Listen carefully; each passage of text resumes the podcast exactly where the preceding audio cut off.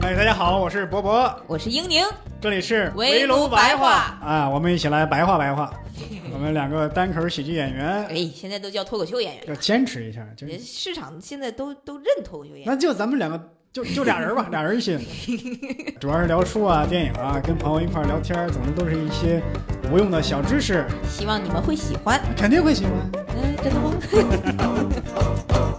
哎，大家好，欢迎大家收听这一期的围炉白话。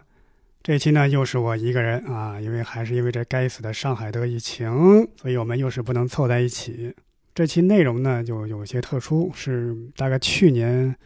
十月份还是十一月份，我想做一个历史资料片的东西，想做一个剪一个视频吧，所以我当时就先写了解说词啊，就跟那个《舌尖上的中国》似的，就先写个解说词。解说词写完了，我发现这个这个这个剪视频才是大头。发现剪视频太难了，你得找资料啊，这个的剪辑啊，无论是这个内容搜集上，还有这个技术方面的东西，对我来说都是一个难题。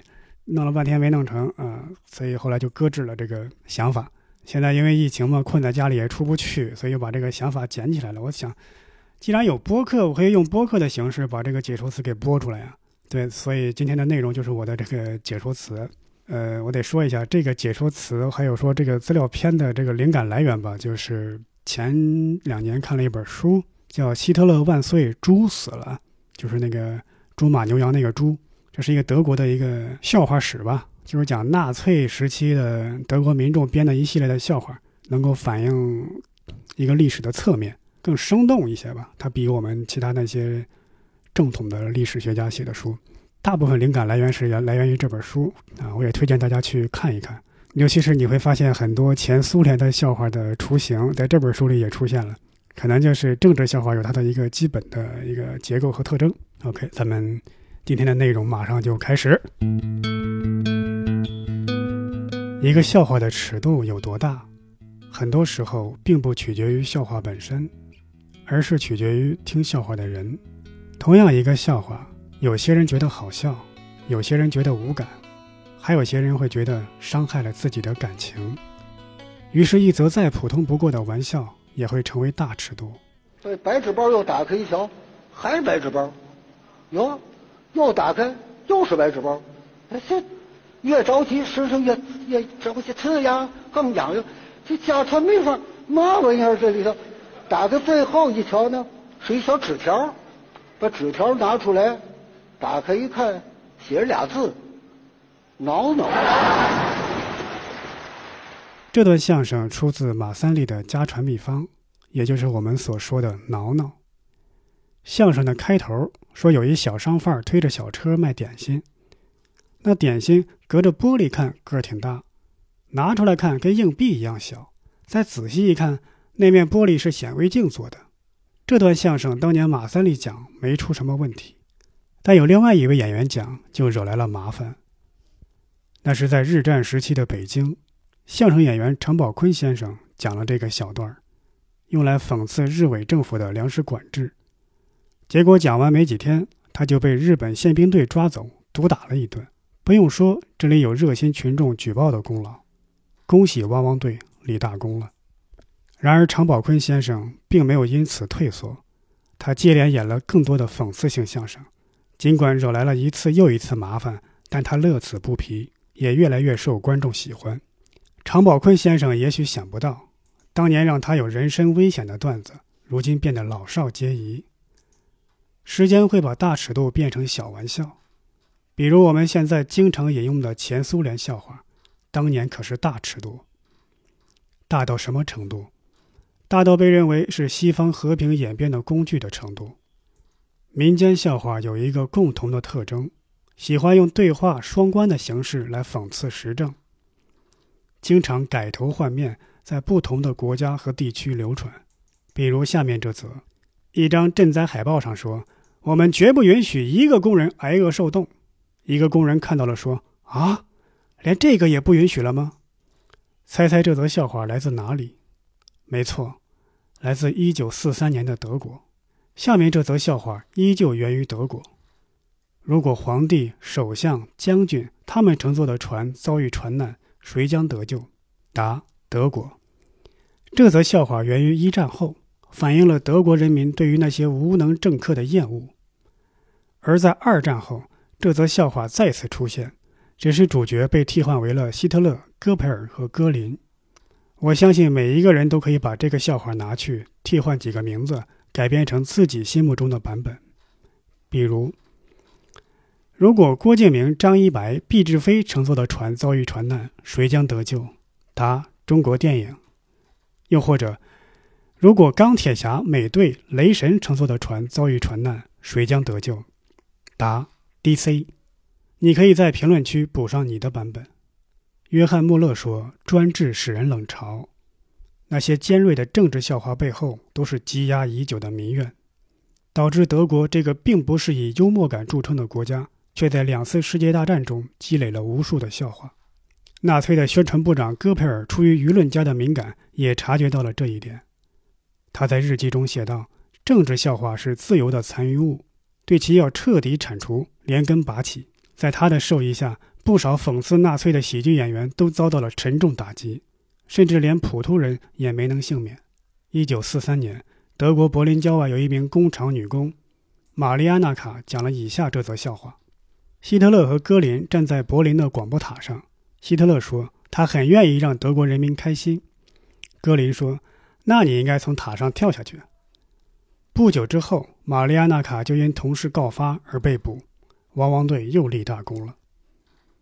这起案件有些特殊，首先它发生于1943年，在这一年，经过斯大林格勒和库尔斯克两大战役的失败之后，第三帝国已经彻底丧失了战略主动权，由原来的战略进攻转向战略防御，因此对于言论的管制也更加严厉了。其次，这起案件的地点位于柏林，正是希特勒及其忠实鹰犬的大本营。对于类似案件的处罚是有示范效应的。最后，这名女工的丈夫就是一名战死在前线的德国士兵。可以想象，正是丈夫的死让她从纳粹编织的谎言中清醒了过来。但法官认为，身为阵亡战士的妻子，讲述嘲讽元首的笑话更是罪加一等，所以。判处玛丽安娜卡死刑。时任法官罗兰特·弗莱斯勒在判决书里写道：“玛丽安娜卡散播仇视元首和德国人民的言论，是希望我们在战争中被打败，企图瓦解我们的国防意志。他将自己置于人民共同体之外，他的荣誉已经完全丧失，因此判处死刑。”措辞虚假而空洞。玛丽安娜卡所讲述的笑话明明只是针对希特勒一人。判决书中却要强行捆绑上德国人民，最可笑的还是后面那句企图瓦解国防意志。希特勒极富煽动性的演讲，戈培尔炮制的假新闻，里芬施塔尔影片所共同构筑的纳粹的宏伟实体，居然会被一个女工的笑话所瓦解。纳粹法官无意中制造了新的笑话。与玛丽安娜卡有着相同命运的，还有一名叫做约瑟夫·米勒的神父。他因讲述了下面这则笑话而被告发：一个伤兵临死前让护士拿来希特勒和戈林的画像，分别放在自己的左边和右边。接着，伤兵说道：“现在我可以像耶稣那样死去了。”这个笑话有些隐晦，因为引用了天主教的典故。在圣经马太福音里记载，耶稣被钉死在十字架上的时候，左右两边各有一个强盗。这则笑话的含义也就不言而喻了。米勒神父讲这则笑话的初衷是为了安抚一名病人，但讲完就被这名病人的儿子告发。在接下来的几个月里，他一再被传唤，在一九四四年五月十一日被捕，几个月后被判处死刑。值得注意的是，这则笑话并不是米勒神父原创，而是他从一名乡村教师那里听来的。但他至死都没有告发那名教师。判决此案的法官依旧是臭名昭著的罗兰特·弗莱斯勒，然而他也仅仅比米勒神父多活了几个月，于1945年2月死于盟军轰炸。玛丽安娜卡和米勒神父讲这些笑话，可能只是为了发泄对纳粹政策的不满，他们并不是直接站起来反抗纳粹的斗士，但纳粹统治的基础就是自己的绝对权威。因此，容不得任何质疑，即便是一句调侃，也要彻底扼杀。既然纳粹一再宣称讽刺性的笑话会瓦解国民斗志，那能否把幽默武器用来对付纳粹呢？BBC 的播音员们早就想到了这一点。1938年，BBC 开设了德语栏目，大部分播音员都是流亡在外的德国人和奥地利人。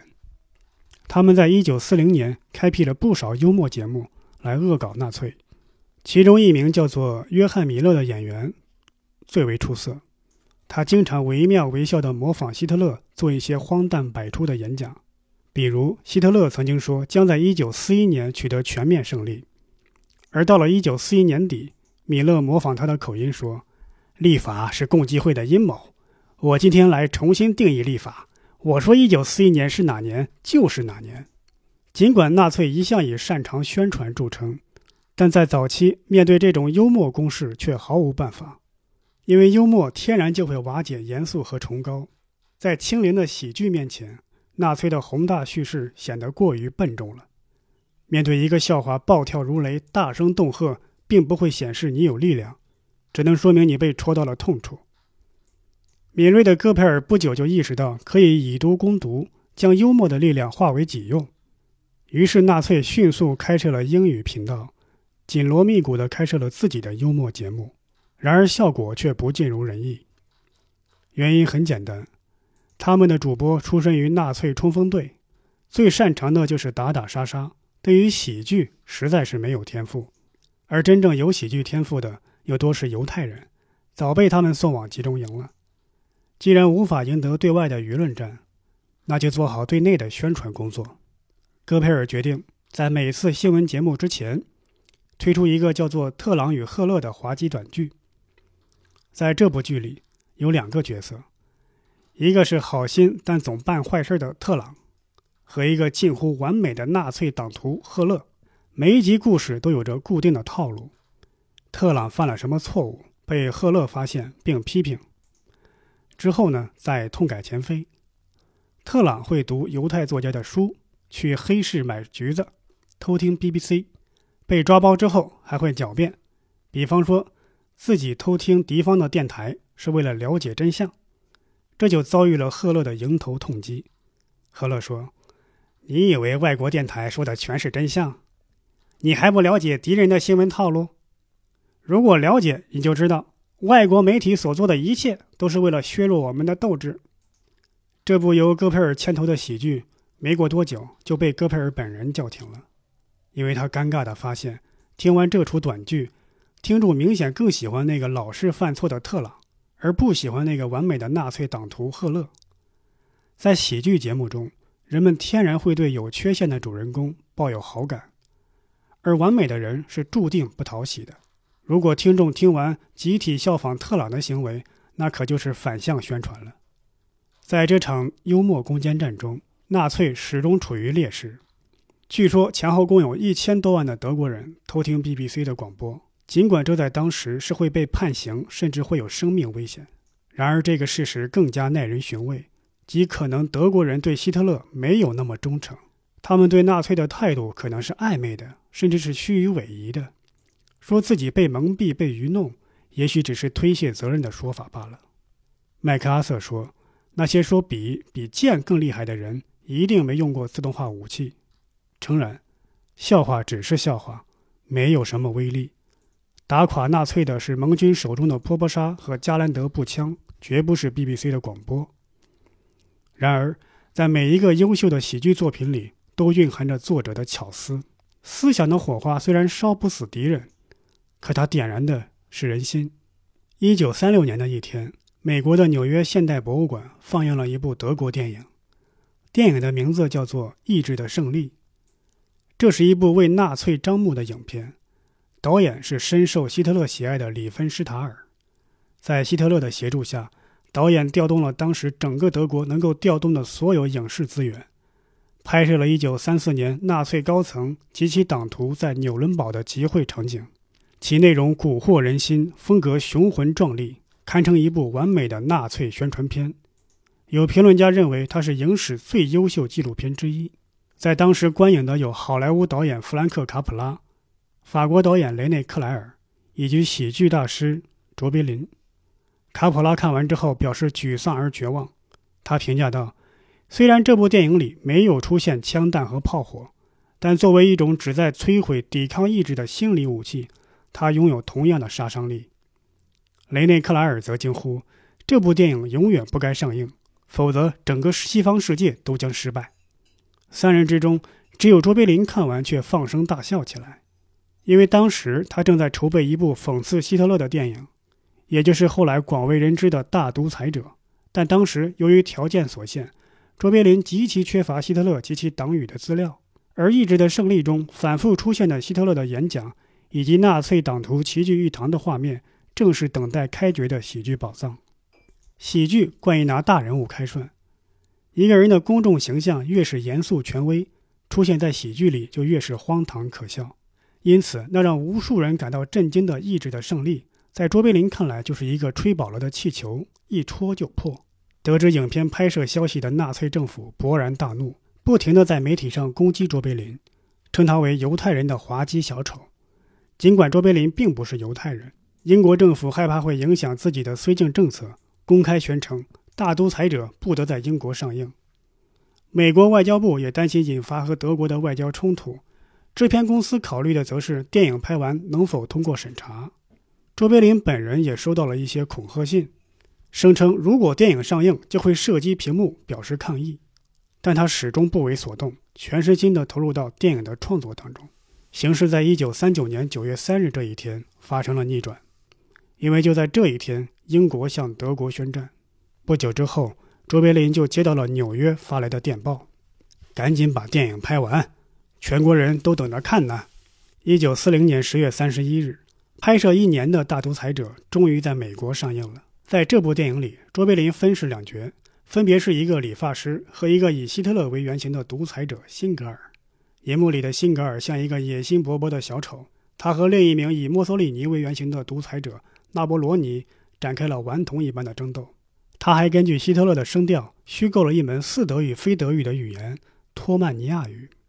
电影一经上映就大受欢迎。在美国和英国都吸引了海量的观众，是卓别林商业上最成功的电影，媒体一片赞誉。《纽约时报》称其为这是一部真正的艺术家的作品，也许是有史以来最重要的电影。丘吉尔和罗斯福也很喜欢，后者还邀请卓别林在他的就职典礼上再现了影片中那段著名的演讲。半个多世纪后的今天，希特勒的演讲已经成了鬼畜视频的素材。让卡普拉站立的意志的胜利，如今看来空洞乏味，能吸引观众的理由也只有纳粹宣传片的噱头了。而卓别林的大独裁者依旧能逗得我们开怀大笑，尤其是片尾的那段演讲，掷地有声，其鼓舞人心的力量历久弥新。这部电影曾作为译制片被引进中国，而为卓别林配音的则是上一场著名的配音演员邱岳峰先生。我们可以听一听邱岳峰先生演绎的这段演讲的中文版。很对不起，可是我不想当皇帝，我不会这一行，我不想统治征服任何人，我想尽力帮助所有的人，犹太人、非犹太人、黑人、白人，我们都想彼此帮助，人都是这样的，要靠大家幸福而不是痛苦生活的，我们不愿意彼此仇恨鄙视。这世界容得下所有的人，土地是肥沃的，它能养活所有的人，生活的道路是自由美好的。可是我们迷了路，贪婪毒害了人心，用仇恨分割了世界，把我们赶进痛苦和血泊之中。我们发展了速度，可我们彼此更不了解。机器生产财富，而我们缺衣少食。知识使我们乖僻，我们的才智冰冷无情。我们想的多，而同情少。我们要机器，可是我们更要爱；是要有才智，可是我们更要有仁慈。没有这些品质，生活是凶残的，一切都将失去。飞机和无线电使我们更为接近。这些发明本来就是为了唤起人的善性，唤起全世界兄弟般的情谊，要我们团结。现在全世界有无数的人在收听，无数个绝望的男人、妇女和儿童。还有一些在某种制度下受迫害监禁的受害者。我要对收听的人说：不要绝望，我们蒙受的痛苦是由于一时贪婪所致，由于有一些人害怕人类进步的怨恨所致。人的仇恨会消失，独裁者会死去，他们从人民夺去的权利即将归还给人民。只要前仆后继，自由是不会消灭的。士兵们。不要听从那些禽兽，他们是鄙视奴役你们的人，控制你们的生活，规定做什么、想什么、接受什么，把你们大家当作牛马去使唤，把你们当炮灰。不要听从那些反常的人、机器人、机器思想，还有机器心。你们不是机器，也不是牛马，你们是人。你们都怀着爱人类的心，不是恨。只有不懂爱、反常的人才会恨。士兵们，不要为奴役而战，要为自由而战。路加福音第十七章上面写着：“天国就在人的心中，不是一个人，不是一群人，而是所有的人，是你们。你们是有能力的人，有创造机器的能力，也有创造幸福的能力。你们是有能力，使生活变得自由美好，使生活成为奇妙境界的人。让我们以民主的名义运用这种能力，都团结起来。”为了一个新的公平的世界而战，使人人有工作机会，使青年有前途，老年有生活保证。好多禽兽就是靠这种诺言起家的，那是欺骗，他们从来不会兑现这些诺言，永远不。独裁者自己自由了，可是奴役了人民。让我们为了实现这个诺言而战吧，为了解放这个世界而战，除掉国与国之间的隔阂，除掉人间的贪婪，一切仇恨和偏。制实现一个理智的世界，在那个世界里，科学和进步能导致所有人的幸福。士兵们，以民主的名义，我们团结起来。但卓别林本人对这部电影却有些微词。他在一九六四年出版的自传中表示，如果他当年知道希特勒对犹太人的大屠杀，他很可能就不会拍摄这部电影了。因为用人间惨剧来开玩笑，他的良心会感觉不安。卓别林这番话引发了另一个值得深思的问题：那些过于惨痛的事件能否用喜剧来展现？就在《大独裁者》上映两年后，另外一部喜剧电影把这个问题推到了公众眼前。一九四二年，著名导演刘别谦的喜剧片《你逃我也逃》上映了。这部电影讲述了一个波兰剧团与纳粹周旋的故事。今天看来，故事结构精巧，情节一波三折，是不可多得的喜剧经典。但在当时却是恶评如潮，因为1942年时美国已经参战，需要那种热血澎湃的电影为民众加油鼓劲儿。在这样的氛围之中，你逃我也逃的喜剧风格显得不合时宜。更何况在这部电影里。纳粹军官愚蠢滑稽，更像是胆小而迂腐的小科员，而不是冷血而残酷的战犯。主人公也是各有各的小算盘，而不是光明伟岸的爱国者。影片从头到尾都欢乐不断，几乎看不到对纳粹罪行的审判与揭露。最有争议的还是影片中的一句台词：一名德国军官在评价一名演员的演技时说道：“他对莎士比亚要做的事，跟我们对波兰做的差不多。”这段台词是为了形容一个演员的演技差，但在当时却是引起轩然大波，认为是在嘲讽受难的波兰人。很多媒体围绕着这句台词大做文章，批评之声不绝于耳。最严厉的批评则来自《费城时报》，说影片品味十分低级，厚颜无耻地企图在华沙轰炸中找到快乐，甚至因为刘别谦本人是德裔犹太人，就批评他为麻木不仁的犹太导演。面对铺天盖地的批评，刘别谦始终没有屈服。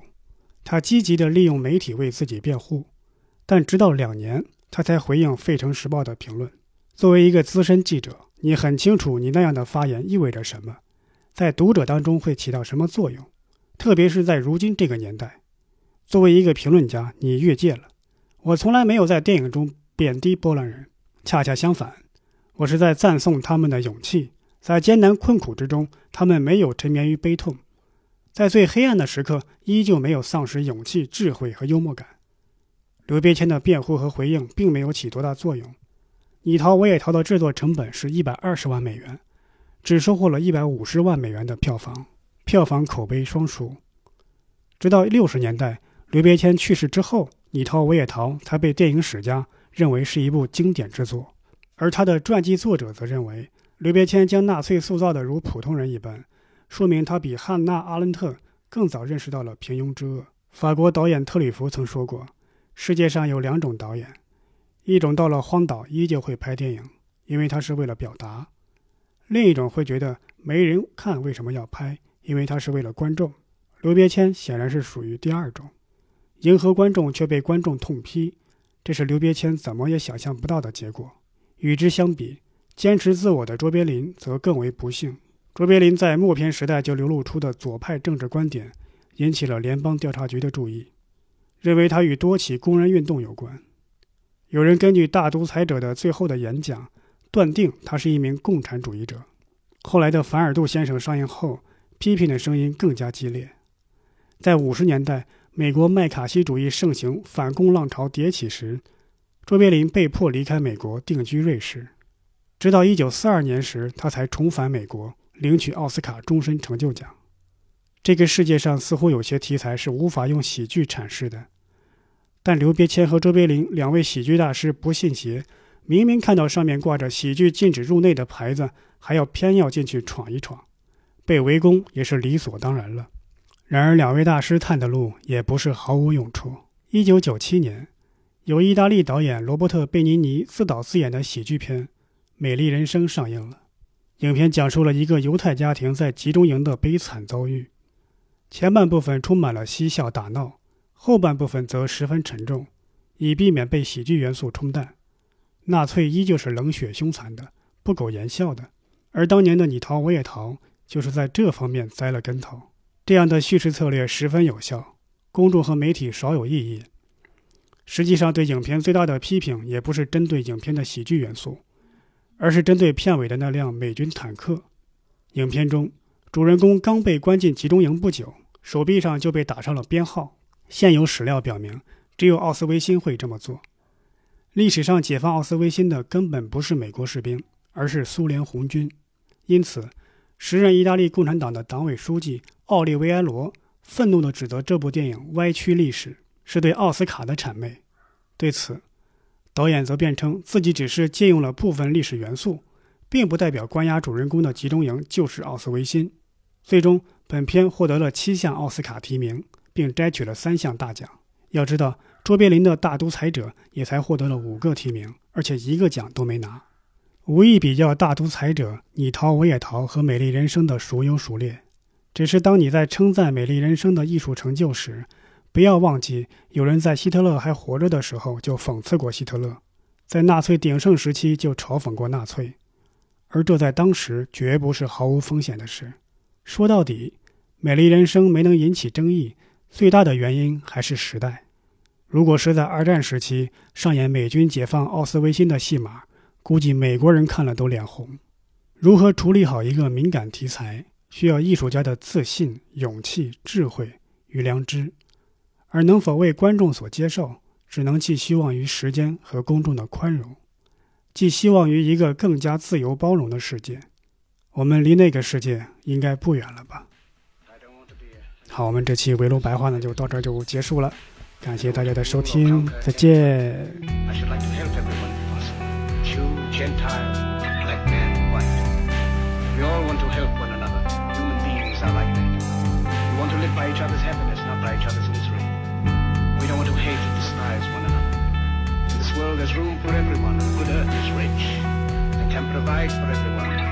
Way of life, free and beautiful. But we have lost the way. Greed has poisoned men's souls, has barricaded the world with hate, has goose-stepped us into misery and bloodshed. We have developed speed, but we have shut ourselves in. Machinery that gives abundance has left us in want.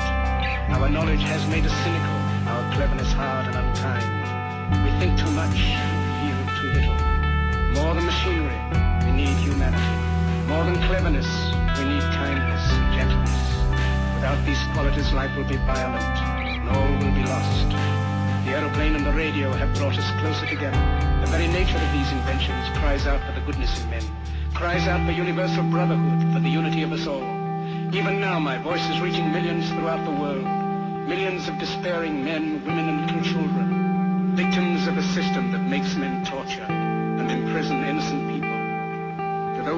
hear me, I say, do not despair. The misery that is now upon us is but the passing of greed, the bitterness of men who fear the way of human progress. The hate of men will pass, and the power they took from the people will return to the people. And so long as men die, liberty will never perish. Soldiers, don't give yourselves to brutes, men who despise you, enslave you, who regiment your lives, tell you what to do, what to think of.